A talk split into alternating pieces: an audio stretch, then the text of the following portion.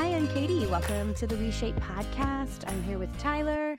Not here with Nina again. I know. We thought she would be here today, but she had her baby early. I think we announced that on the last episode. We did, yeah. She's at home resting and taking it all in. Taking it all in is a good way to put it when you're a new parent. There's highs and lows, taking it all in. You know, the hardest thing I remember about becoming a new parent was this transition of like, whoa, there's something that I'm deeply responsible for that is way more important than me in my own life. And like, it's an intense transition to go through, you know? And I think as human beings, we want to put everything in a box and polarize everything. Like, oh, well, it's good or it's bad. It's like, well, actually, it's hard and it's beautiful and it sucks and it's great. Like, it just kind of all lives in the same package. I see what you're saying. And I also think that sometimes, like, in order to embrace, like, the most beautiful things in life, you've also got to be willing to embrace the things that hurt the most, right? And it's like opening a range in a certain sense. And God knows that my daughters opened a range in me emotionally. So, yeah. Every day they do. I'm over there. Yeah. Well, I know you've got a bio here. And last week you asked me to read the bio. And y'all kicked me off the bio reading because I was flubbing on my words. Nina's the best bio reader. So Nina's the best bio reader. Well, it's because Nina can wear her glasses so she can see. Yeah. Sometimes when I'm on social media, our clips will pop up, and I notice that I'm always fidgeting with my glasses. So I was like, you can't wear your glasses anymore. It's like distracting, but then I can't see as good. So we're going to see if I'm better than you with less sight. Oh, okay, let's do it. That's all. Not better than you, but like if I can. Hey, if you put a teleprompter in front of me with some good conversational language, I can read that thing all day. Let me just see if I can get the job done. My strength. Okay. Well, we're really excited today. We have our guest, Lauren Cadillac. Lauren is a registered dietitian and certified intuitive eating counselor that owns a virtual private practice helping clients from all over the world heal their relationship with food using the intuitive eating framework. Lauren was a competitive bodybuilder and has a history of disordered eating and eating disorders. After recovering and healing her own relationships with food, she became passionate about helping others do the same. Break free from diet culture, release the guilt and shame around eating, and live a life that feels good physically, mentally, emotionally, and spiritually. Ooh, I love all those. So, you know, in our line of work, even though we're really in our company and product focused on movement, diet and food comes up every day here at WeShape. And so we can't pretend that that's not a big piece of it. So that's why we like to have people like Lauren on the podcast who can provide further insight. So welcome, Lauren. Can you hear us okay? I can hear you. Thanks for having me. How are you doing? We're doing great. I was kind of on your social media earlier, and I just love the work that you're doing. I love the content. And I actually went on Etsy this morning and bought your flashcards for my girls. Thank you. I love that so much. Yeah, tell us about the flashcards. Yeah, tell people about the flashcards. So I have a few decks of affirmation cards. They started out as, for adults. I had a client who, through the intuitive eating framework, one of the principles is challenging the food police, this inner dialogue that's generally pretty negative, pretty harsh, pretty critical. And we're trying to challenge that voice, replace it with more kind, compassionate thoughts instead. But if you have been reciting those negative thoughts for so long, it can be really hard to think of something nice to even say to yourself. Mm-hmm. So the two of us together kind of came up with like 5 or 10, and she kind of wrote them down. And I was like, I think a lot of people probably have a similar struggle where they want to be nicer to themselves, but they don't even really know where to start or where to begin. So I created this deck of affirmation cards where there's 52 affirmations for food freedom, intuitive eating, and body acceptance.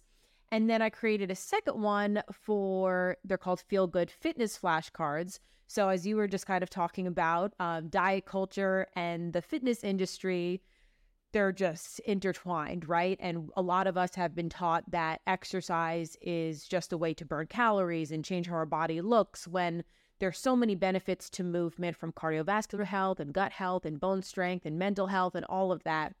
And a lot of times we miss out on those benefits if we are just focused on engaging in punitive exercise. So I created that deck to help people heal their relationship with movement. And then I started thinking, because my brain started going on to kids. We were just chatting a little bit before about how I'm actually pregnant. And so kids had been on my mind, and you know, I think growing up, so many of us heard really negative messages around food, things I don't need to repeat. I'm sure we can all think of things. And that's kind of where it starts, right? Like if you grow up in an environment that's very positive about like all body shapes and sizes, there's not a lot of like food policing going on or body comments going on, you'll continue to like have a more positive relationship with food and body. And kids are born into this world as intuitive eaters, but it's through the messaging that we get from usually well-meaning parents or caretakers, right? They're usually trying to do what they think is most helpful and healthy and all of those things, or we hear messages in the media and there's social media now. So it's with all those additional messages that that intuitive eating inner wisdom kind of gets stomped down. So I thought, wouldn't it be really cool if we could just keep that there and teach kids like really positive messages about food, that food gives us energy to play and it makes me strong and it, you know, helps my brain think and my arms give great hugs and all bodies are different, and just teaching kids these messages so that they don't have to, like I did at, you know, mid 20s and 30s, have to undo all of the stuff that we learned through diet culture. So those are my Feel Good flashcards for kids. And thank you very much for supporting me. Absolutely. What I wanted, my intention when they arrive is to like put one on the fridge. Like sometimes I hide little messages in the house. Like I have a little thing I put on my front door that I change every month. So when people come in the house, they like see a different thing and people can take what they want with it. But I also have this thing on our refrigerator that talks, because my kids are almost 6 and one's 10. And I have like this thing on our fridge that's like, this is the messages that children at this age really want to hear, right? Like, oh, your opinion matters. And yes, okay, that you feel the way. So I have that for the adults to see, but that are in our home. But then I was like, oh, it'd be cool, like now that my kids are reading, like to see like little messages for themselves. So I just pictured your flashcards on our refrigerator. So they'll be rotated and I will absolutely be using them. So thank you so much for that. But I want to dive into like kind of like the messaging, because I thought of something right away when you were talking about that, because the messaging around food is so important, because I think that there can be really direct messaging, but there can also be extremely indirect messaging, right? And I had this experience the other day. We were hanging out at a birthday party and someone at the party was discussing like as a joke, like kind of to make light of how someone she knew had gone to a spa and was really trying to make sure she looked her best so she didn't eat anything so she could have a flat stomach. Mm-hmm. And then when she was there, she went in the sauna and overheated and then came out of the sauna and passed out. And she was like, can you believe that? Like she really wanted just to look so good with her flat stomach. But like she was like making light of it. And I was sitting there and there were 3 girls there that were under 11. And I was like, oh, that funny toxic weight loss culture just slips in, doesn't it? And like you could tell it like didn't compute. And I could see the look in Tyler's eyes like, here we go. Like Katie's going for it. And I didn't say anything else. But I just wanted to say one thing because I felt like the children in the room deserved another perspective. And I actually held compassion for her because that story felt light to her. That story felt heavy to me. But it was only light for her, probably because that message was normalized through family, through friends, through culture. So I wasn't like in a place of judgment. I was just in a place of like, and this other perspective can live here. But it just reminded me of how, and I'm not free from those messages myself. My children earlier on, especially in my 10-year-old's life, I had a lot of eating behaviors around like it had to be a certain way and it had to be quote unquote like clean eating, as if that's even a real thing. And like, so I'm not like, guilt free of that stuff. Right. And so it's interesting how it can be indirect and also very blatant. But in either case, we can have a level of awareness because of the normalization around food messaging. So I don't know if you have anything to say to that, or how do we bring awareness so people can start thinking about these things? Because I think once you start going, wow, is that healthy for me to believe that? That's when the walls start coming down and behavioral patterns can shift. Yeah, I think it's one of those things where as soon as you start learning about what diet culture is and how it's harmful, you realize that it's everywhere. It's in those little conversations that people have. And I just want to say I love your response, because you kind of acknowledge the story, but also we're like, oh, toxic. It's like throwing that word in to say like, oh, maybe that's not so helpful, to to hear a story where someone passes out because they didn't eat enough, like that's alarming, right? That's not something that we should be joking about. That's something to be concerned about. So I love that you kind of threw that in to, you know, say to those people around you, hey, that's not actually something we should be striving for. But I think, again, we just have grown up with these messages and they've become so normalized that I'm sure the person saying that story didn't think anything of it. It didn't raise any red flags. And I don't know if you happen to see some of the posts that I've done recently. I found some like Special K commercials and some Yoplait commercials and these ads that we saw in like the early 2000s, and seeing them with 2023 eyes is shocking. But back then it was just kind of what you did. So I think the first step is like learning about diet culture, you know, learning how that's harmful. And then you'll start to see that it's actually, it's everywhere, even just down to like the packaging of our food, like guilt-free this, or, you know, Lesser. I know there's a brand called Lesser Evil, which I actually like some of the stuff that they have, but that I know, you know, I love their popcorn, but can we change the name? I know, like I like the name of things, but like I could do without the name. Yeah. And it's like hard because I feel like at the root of all of this is judgment in a lot of ways. Like, and so how do we also not go to the other side of the spectrum and then live in that judgment, right? Because it all can feel so negative, right? Like I watch myself go from one end of the spectrum, like judging all the food I ate and the rules and the da-da-da-da-da, all the way to now not being able to unsee all the things that I see, but then kind of judging that too. And I'm like, I want to live in the middle. I want to like... So maybe you can talk with us a little bit about like, what does like food freedom mean to you? Like, what is the relationship that, or maybe even share a little bit about your story, or what does food freedom actually look like? Because I feel like every guest we've had on the podcast, we've talked a lot about food freedom, but I love to ask that question because everyone gives different perspective. And I think that, you know, some listeners will resonate with one perspective more. So maybe you can share a little bit about what food freedom means for you. It's a great question, too, because I think it's one of those terms that kind of just floats around out there. And some people that are newer to this space are probably like, what the heck does that even mean? Like, what is food freedom? And like you said, everyone probably has a different definition of it. But for me, it just means being free of the mental anguish that food and body image struggles have caused me in the past, so that I'm able to live the life that I want to live. A little bit about my story. Like a lot of people, I started dieting in high school. I probably would have been diagnosed with anorexia if I had gone to a doctor. I went to school to study nutrition because I was always dieting. So I was always thinking about food and it was always on my mind. And I always kind of thought if I become a dietitian, I will find out the secret keys, like the secret methods to losing weight and like figure it all out, basically. And then I was working in the clinical setting at the time, which wasn't really my favorite. I had a friend who recommended doing bodybuilding as a way to kind of pivot my career a little bit because I was always into working out and sports and stuff.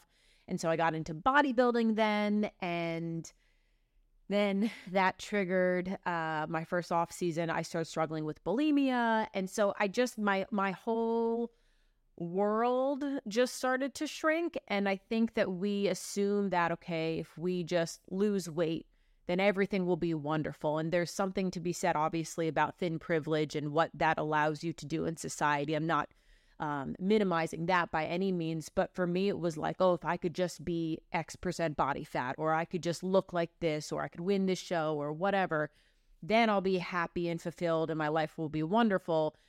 But I was finding the very opposite for myself. You know, I had no energy. I was moody. My digestion was terrible.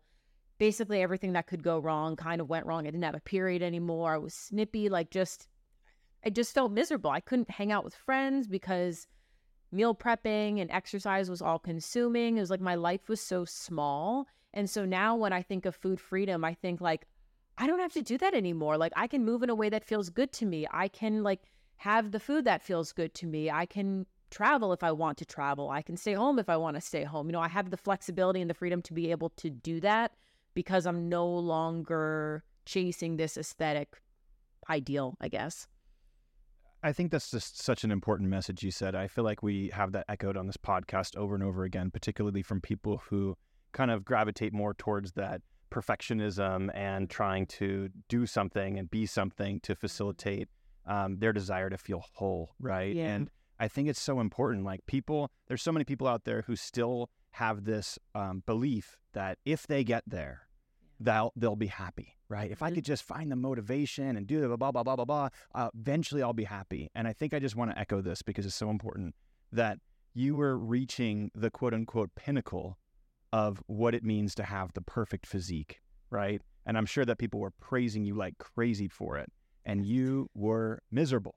You couldn't have relationships with your friends. You couldn't enjoy your life. It was just discipline, discipline, discipline all the time. You were actually becoming more unhealthy because of these habits as well. And I just think it's such an important lesson for people to hear because it's about finding that peace within, that balance, that desire to care for your body rather than the drive to change it so you can feel that external gratification from outside yourself. So thank you for sharing that and great journey. I mean, so cool to see you come out of that. So what was the transition period like for you? How did you go I want to say one thing that she said there that was like, and I don't know if this resonates with you, Lauren, but when you were talking about your story, I was like, oh, human beings are meant to be expansive, right? Like to evolve. Mm-hmm. But so many of us live our life in a constricting way, mm-hmm. right? Like with rules and certain beliefs that keep us small and we sell it to ourselves, but like when I think about like the ultimate human experience, it's expansive, it's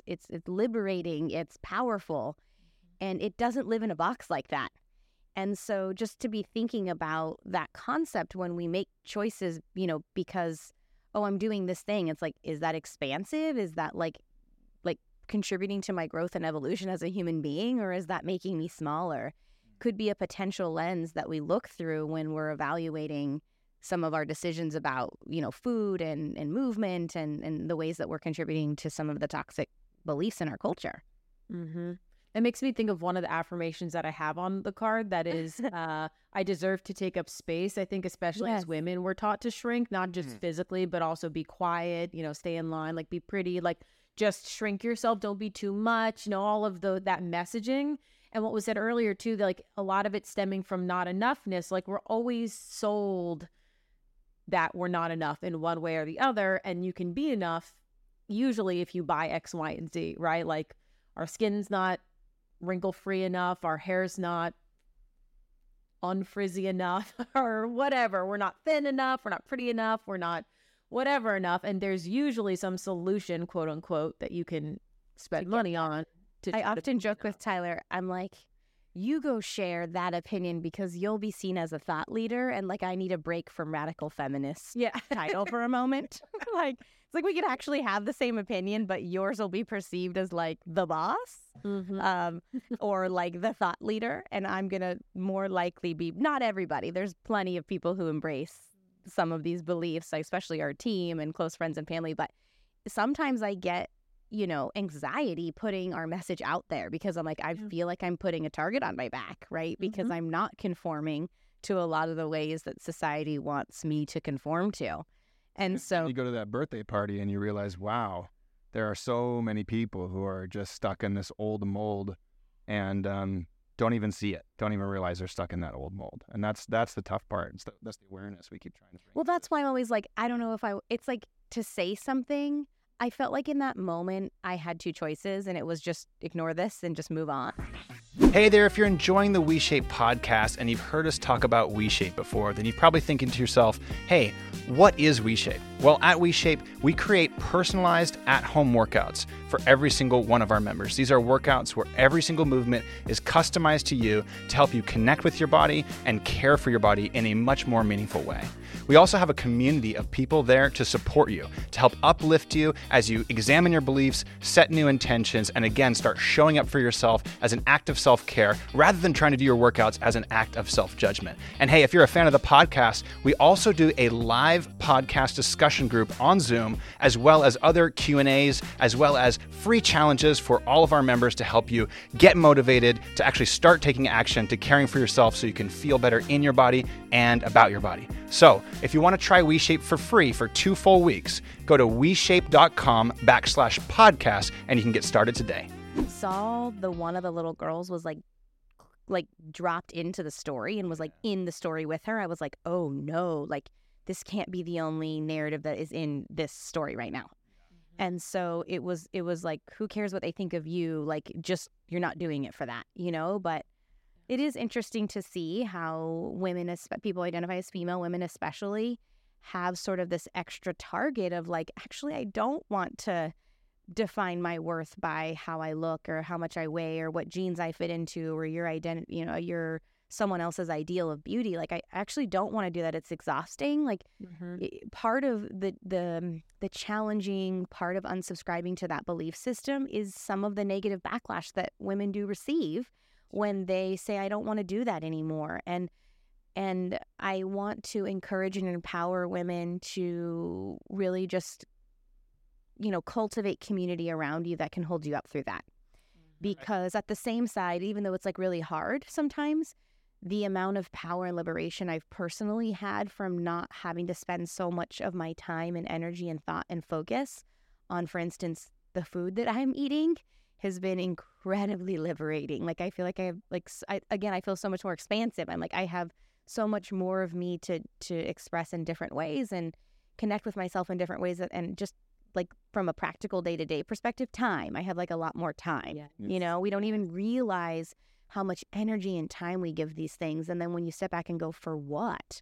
Like, on my deathbed, am I going to be like, oh, I'm so glad I only ate, you know, this for... It's like, I don't... Did you just say your deathbed? I'm so happy right now. Oh my God, I'm like the most morbid guy. I like wake up every day and it's like, I'm going to die one day and I need to do something powerful with my day. But I've never heard you say that before. Well, I just, I think back on like... Worse caught than taught. When I think back on all the time I've given, it's like I probably rather spend time traveling, or I probably rather spend time with my family or friends. You know, it's just, we don't even know how much we give to it.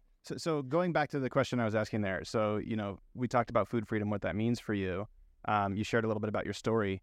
How did you bridge the gap? How do you bridge the gap from like, wait a second, this is messed up, I'm stuck in something toxic, to... wow, I'm doing it, and I feel inspired to teach it and help others do the same? A lot of time, a lot of energy.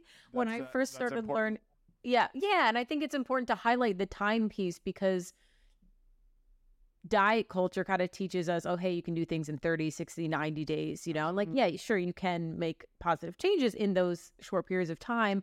But if you've spent your whole life in diet culture and now you're just realizing what it is and that it's maybe not been helpful for you, it's going to take a long time to kind of undo some of that messaging. So I think it's really important to kind of start off with that. I know for me, it was at first just trying to consume as much information about this as I could, reading different books, listening to different podcasts, following different people on social media, and just kind of absorbing information that way. I have a guest coach within my coaching program, Vinnie Wellsby. Something that they talk a lot about is this idea of like constant learner mode. So while it's awesome to, and this is, again, their concept, not mine. Well, it's awesome to read the books and do the podcast and learn all of the things. There's the application of it too, right? Like you have to challenge those food rules, right? You have to go out and eat those foods that were scary. You have to, you know, start asking questions about how food makes you feel. You have to explore this, that, and the other thing. Like, going out and actually doing the things is important too. You know, learning about it, I think, is probably the first step. And then once you've kind of acquired some information about what action you can take, then you can go on and say, okay, you know what? I'm actually gonna eat when I'm hungry. I'm going to, you know, stop enforcing these rules. I'm going to give myself permission to eat XYZ. I'm going to start talking a little bit nicer to myself. I'm going to give myself permission to rest if I want to rest, you know, things like that. You said something there that I just want to highlight again that I think is so beautiful, which is you just listened to a lot of podcasts. You exposed yourself to a lot of information that would help you become more aware of the transition that's needed. And I think that's so powerful, because oftentimes we get kind of caught into our routine, and we get in our car and we turn on the radio or we put on some podcast that's like something that we are just want to just kind of numb out and connect to or whatever. But, you know, in my life, what I've found is if I take the time to say, okay, here's something that I'm struggling with or something that I'm interested in, And I go out there and identify the books or the podcasts or the things that might help support me in that. And I just consistently expose myself to that every single day or as often as possible. It's like they have this old saying that says, you are the sum of the 5 people you spend the most time with. And the reality is, if you spend 30 minutes or an hour a day, driving to and from work or going for a walk or before bed or whatever, reading, consuming on podcast, audio, even video, like documentaries, like information around the subject that you're feeling like you're struggling with, you will start to change your beliefs naturally because of that, because they're going to challenge your current system of believing. I feel like so few people leverage the freedom of information that we have available to us in a way that can be really helpful to their pursuits of growth and connecting more to themselves. So I just want to highlight, I think it's so important. Well, I also think it's important. So we talked, I've talked a lot about, Lauren, this idea of when you're born, you have this like internal dial that's like turned to a 10, and you'll discover when your baby comes that baby doesn't care if you're in a meeting or on a podcast, like if they're hungry or need a diaper change, here we go, right? Yep. And then we have this other dial that's like gets turned up over time, that's like from the outside. And for us here at WeShape, I believe it's our goal to help people turn that internal dial of self and what's best for self up just a little bit louder than the external. We're not really going to ever be able to turn that down because we're not going to go live alone in a cave. Like we live in society, we live in a culture that has this stuff going on. And so how can I connect with myself in a meaningful way? And the tricky thing about that is what works for someone does not mean is what's going to work for you. And that's why when people come in, they're like, well, how many times a week should I exercise? Well, what exactly should I eat? And I'm like, the real goal needs to be connecting with self and then you telling me what you think that should be. Right? Yes. So for instance, So let me just clarify that I think that you should consume information and then connect with self and say, what's true for me? What do I believe? What do I want to examine? But not purely, you are the guru and I'm going to neglect, my own intuition and belief. No, I hear you. But it was just a reminder to me, this idea around asking ourselves that question, like, what do I need in this moment? Or what do I need at this point in my life? And then seeing what comes up and trying it. And then it's a good practice for learning how to turn up that internal dial. Because sometimes I ask myself, what do I need? And then I offer myself that. And then I'm like, I did not need that. I went the wrong path. And then I'm like, it's okay. You're learning, right? And then other times I'm like, what do I need? And I'm like, I think I need this. And then I do that. And I go, oh, you were really able to connect. And that's what that feels like when... And it's practicing that, but we're in a culture that says, like you're talking about, okay, look this way, it's 30 days, here's the solution, do this, do that. And I think really coming home to self means that only you can really decide what works best for you, but making that connection and turning that internal dial up takes time and it takes practice. So like, for instance, Tyler is the kind of person who, when he's like really like trying to dissect something, will go and read all that information. And sometimes that actually makes it worse for me. In fact, when we recently went on vacation, I brought a fiction book on the trip. And I was like, I'm going to read a fiction book. I haven't read a fiction book in 20 years. And I read this huge book in like a few days. And I was like, or like a week or something. And I was like, oh my God, that was so fun. And it allowed me to think about things in a different way and get perspective and think And I was like, oh, like I didn't realize I needed that. But I think through that experimentation, we can decide what we need. And then here comes the challenging part. But I think it's still possible. Discovering what you need often goes against what other people tell you they think you should do. Right. Not all the time, but sometimes it does. And really having to say, oh, I'm sorry, this is what I actually need. And I'm actually not available for that path, but good for you. Is a hard thing to do, and it takes practice, but it doesn't mean that path isn't the right path for you. It just means that it's hard to say it's different from what people expect. Right, and I think people are often surprised to find out that this work of working towards food freedom isn't just about food. It's also about reconnecting to your emotional world and your internal world and asking those questions. How am I feeling right now? What do I need? Putting yourself first, saying no, setting boundaries, assessing all of that stuff that doesn't really come to mind when you think of, stepping away from dieting. Like boundary setting doesn't really come to mind first and foremost. But that's what it is, right? Like we've kind of been taught to put our needs to the side and just take care of everyone else first. But your needs matter. And if you aren't getting them met, things are going to go haywire one way or the other. It's like when people come into WeShape for the workout, I'm like, surprise! It's so much more than that, because the connection that we have with our food and with our body and with exercise touches so many parts of like our psyche and our culture and our emotional space, right? They all kind of go together.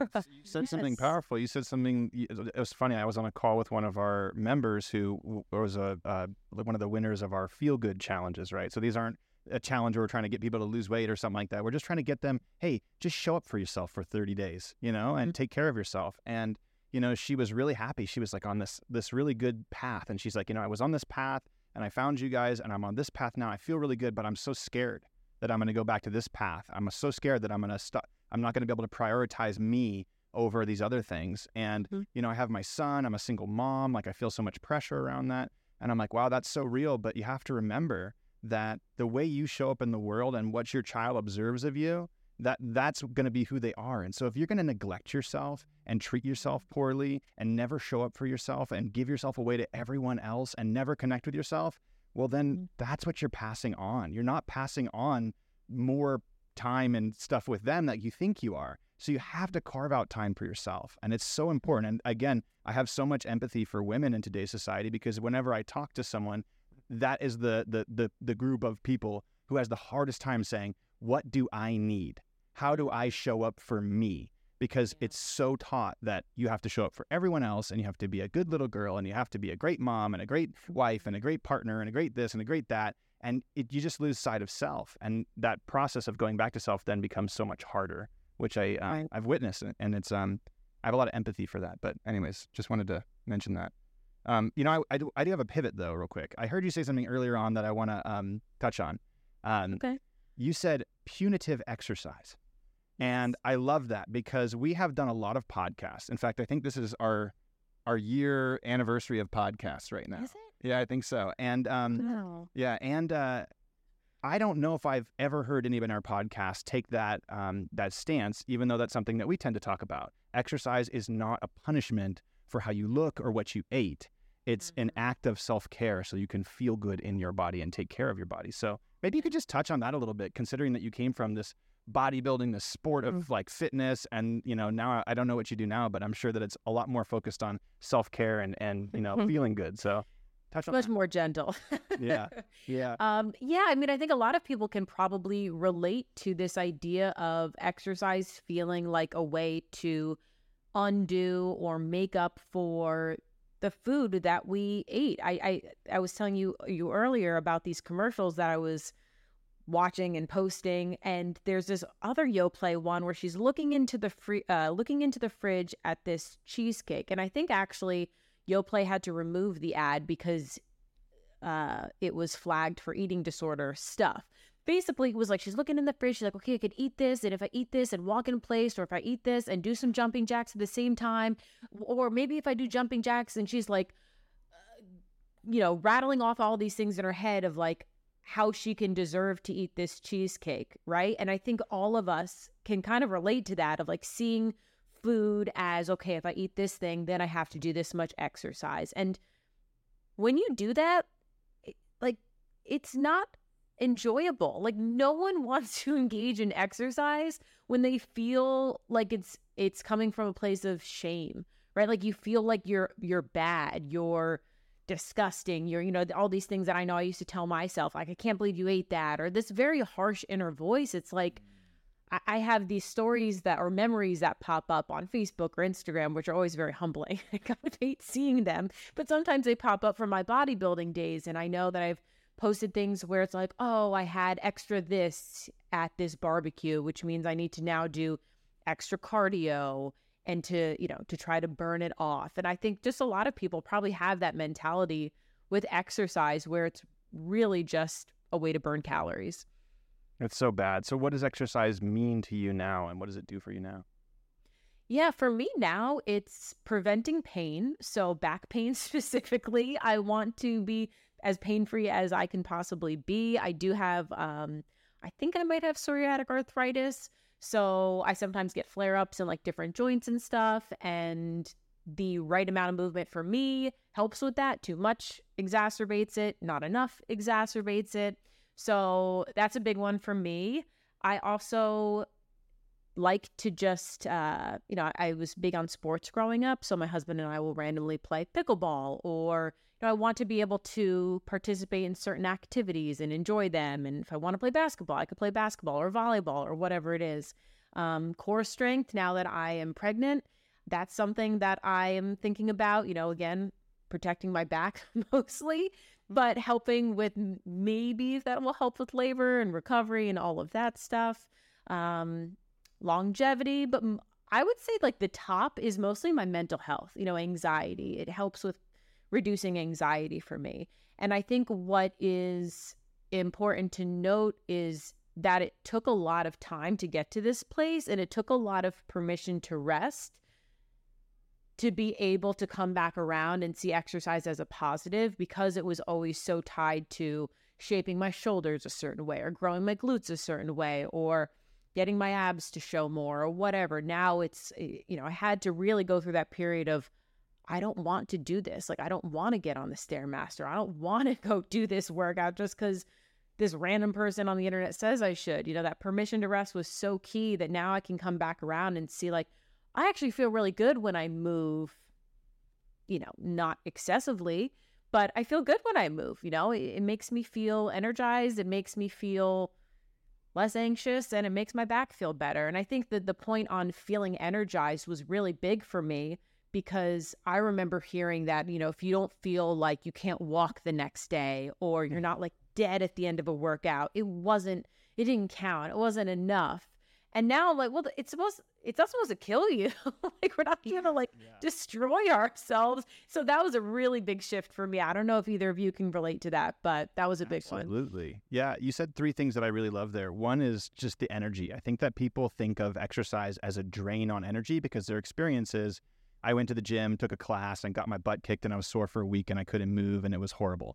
Versus, yes, and maybe they're dieting at the same time, right? Exactly. So they're not eating enough. Exhausted. Yeah. Yep. So, that's the most people's experience. But the reality is, if you're slow, if you focus on movement quality, what we like to focus on, strength, flexibility, balance, and coordination through all of the primary movements of the human body. If you focus on those things and you go real slow and gradually, and you make slow progress, well, guess what? Not only are you getting stronger and more flexible and more balanced and coordinated, but the mitochondria, the power plants of your body, are slowly learning how to produce more energy. And that means by spending time exercising, you are actually able to cultivate more physical energy. The second thing that I love that you said is the mental health side of it. I always joke with people, if you could encapsulate the benefits of exercise, reduction in depression, anxiety, more mental clarity, all the physical attributes, you'd be a trillionaire, right? If it was a capsule, right? But people don't want to put the effort into that because they're still taking the approach of, I have to exercise because I hate the way I look, or because I eat too much of this or that, right? So I think that's so powerful to touch on. And then the last piece, which I think is great, which I just don't hear a lot of people talking about it. We're talking a lot about food freedom. There's a large movement about food freedom right now and opting out from diets. And fitness is lagging behind that. And when you ask somebody who has been through the ringer on fitness what fitness means to them now, they all say the same thing fundamentally. I want movement freedom. Mm. I want to be able to move my body pain-free for as long as possible, doing the things that I love. And that's what I hear over and over again with our members, with people that we talk to, is if I could fast forward everybody into their 70s, 80s, and 90s, they don't give a crap how big their butt muscles are or how flat their stomach is, right? They want to feel good in their body and be able to move throughout their daily life. And that's it. And so, I just thanks for sharing that and sharing the transition, because it's really hard. We were on a podcast the other day talking to this person, and they were talking about weight loss, and then we corrected them back to, feeling good in your body and connecting with your body. And then I swear, 5 times throughout the conversation, so if we wanted to lose weight, you could just tell, it's just so patterned into us that we have to have conversations like this to bring awareness to the reality that is not fitness. Fitness is not burning calories and sweating hard and pumping your muscles without any focus on movement quality or how things feel in your body. Fitness is connecting with your body and creating movement freedom, right? And I think that redefining that's such an important thing that we need to do in our culture right now. Yeah, and I also think that people associate weight loss with those positive benefits, right? If I lose weight, then I'll have energy. If I lose weight, then I'll be more flexible or be stronger or more functional or whatever. And as we just said before, a lot of times when you're trying to lose weight, you're not eating enough, which makes exercise extra miserable if you're, you know, engaging in something that you only are taking because you think it's high intensity or whatever. So now your energy levels are lower. You feel weaker because you're not eating. You know, if you can just focus on, again, things that feel good, eating to fuel your workout, working out in a way that feels good to you, working out in a way that gives you energy, it's like you can achieve that good feeling whether you lose weight or not, whether you lose weight, stay the same or gain, right? Like we can still achieve those positive outcomes. Yeah, and it's such a beautiful vehicle for connection with self. You know, when you ask yourself, when I'm doing something, where do I feel this? What does it feel like? You know, how does it make me feel in my body? You know, it's like the more we ask those questions and drop in from head down into body, it's just like that's what gives us the intuition, I think, sometimes to then approach any situation in life and be like, wait, hold on, how does this feel for me? Not from a logical level or a mental level, but from an emotional and a physical level. And it's such an important thing that I think people need to focus on rather than kicking their own butts because they feel shitty about themselves, you know? Mm-hmm. Yeah, we spend a lot of time up in our heads. That's something I talk to my clients a lot about is like moving the energy down and like reconnecting to the space below your chin, basically, because we're just kind of with our thoughts all the time instead of asking like, what's physically going on? What do I feel? And there's a lot of infinite value and wisdom in that connection of how my body feels. It's another thing I think here we're really trying to rewire that connection. But we've really enjoyed having you. Oh, one more question. Yeah, we got. So I want to. Like, we'll do like a parabola here. We'll come back to the start. What are your three favorite cards that you created? I would just love to hear those before we go. Or two or one. Tyler can't wait for the deck. It's in the mail, but he can't wait. Kid one. Sure. I think for the kids, I think bodies come in different shapes and sizes is so powerful because I think so many of us had this idea that we all needed to be X size or weigh X amount of pounds. You know, we can think of a million different pop culture references that told us that. And if we had just learned that like dogs are all different, right? Like a Doberman and a Chihuahua and a German Shepherd and like a Maltese.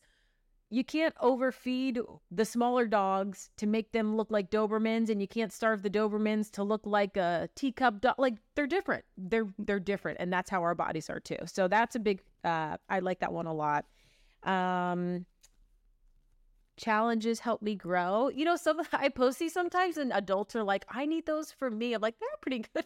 Well, a lot of adulthood is just reparenting, right? So I think that. It's totally applicable.